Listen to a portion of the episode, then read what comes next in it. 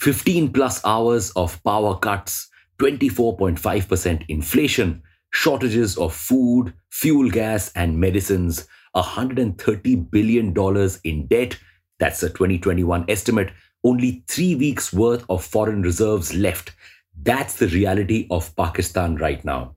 Our neighbor is facing a massive economic crisis and could go bankrupt soon. So today we are exploring first, why is Pakistan facing an economic crisis? And second, how does this impact India? So buckle up and read on. Welcome back to Revolution Read On, a daily podcast where we break down one story from the world of business and finance. The major reasons for Pakistan's economic decline are first, more imports than exports, and second, high debt.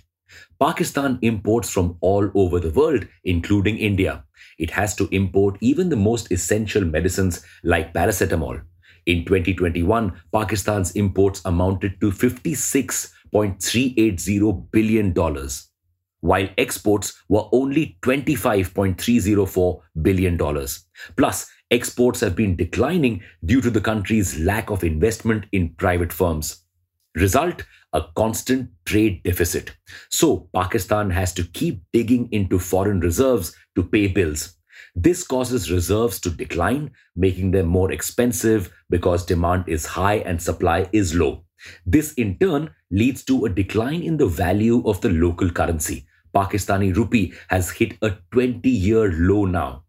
Currency decline means exports get more expensive. The country now needs more money to import goods. So it borrows money. This domino effect explains Pakistan's debt of $130 billion. It is in its 23rd International Monetary Fund debt program. Now, some developed countries have higher debts than Pakistan, but their economic development is much faster than Pakistan. So, other countries can borrow, pay off some debt, and continue borrowing. Yes, the world economy runs on debt, but Pakistan often comes back to square one, on the verge of defaulting on loans. Now, this brings us to a major question. Why has Pakistan not developed its economy?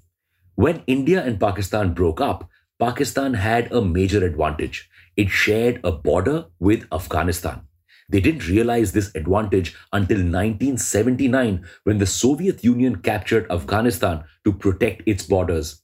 Now, the US needed to keep an eye on the Soviet Union, and Pakistan was the perfect place to do this from. The US could rent out Pakistan's bases and military to keep an eye on the Russians. What did Pakistan get? Money.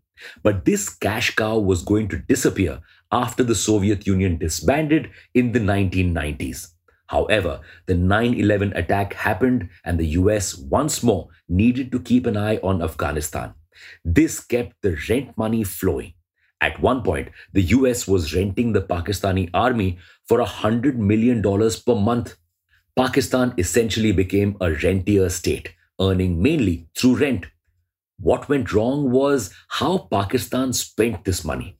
A lot of the money was sucked by elite families that essentially ran Pakistan. The rest went into military and defense, mainly the nuclear bomb project.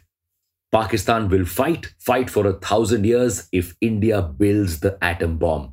Pakistan will eat grass, even go hungry, but we will get one of our own atom bombs.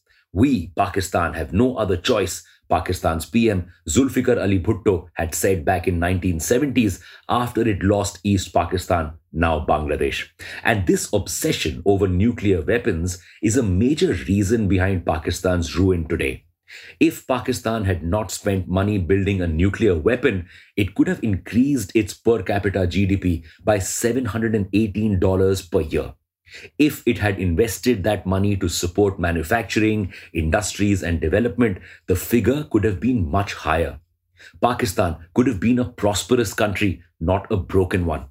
You cannot allow a nuclear armed country to go bankrupt. You simply can't. The risks are too high. So, aid will always pour in for Pakistan.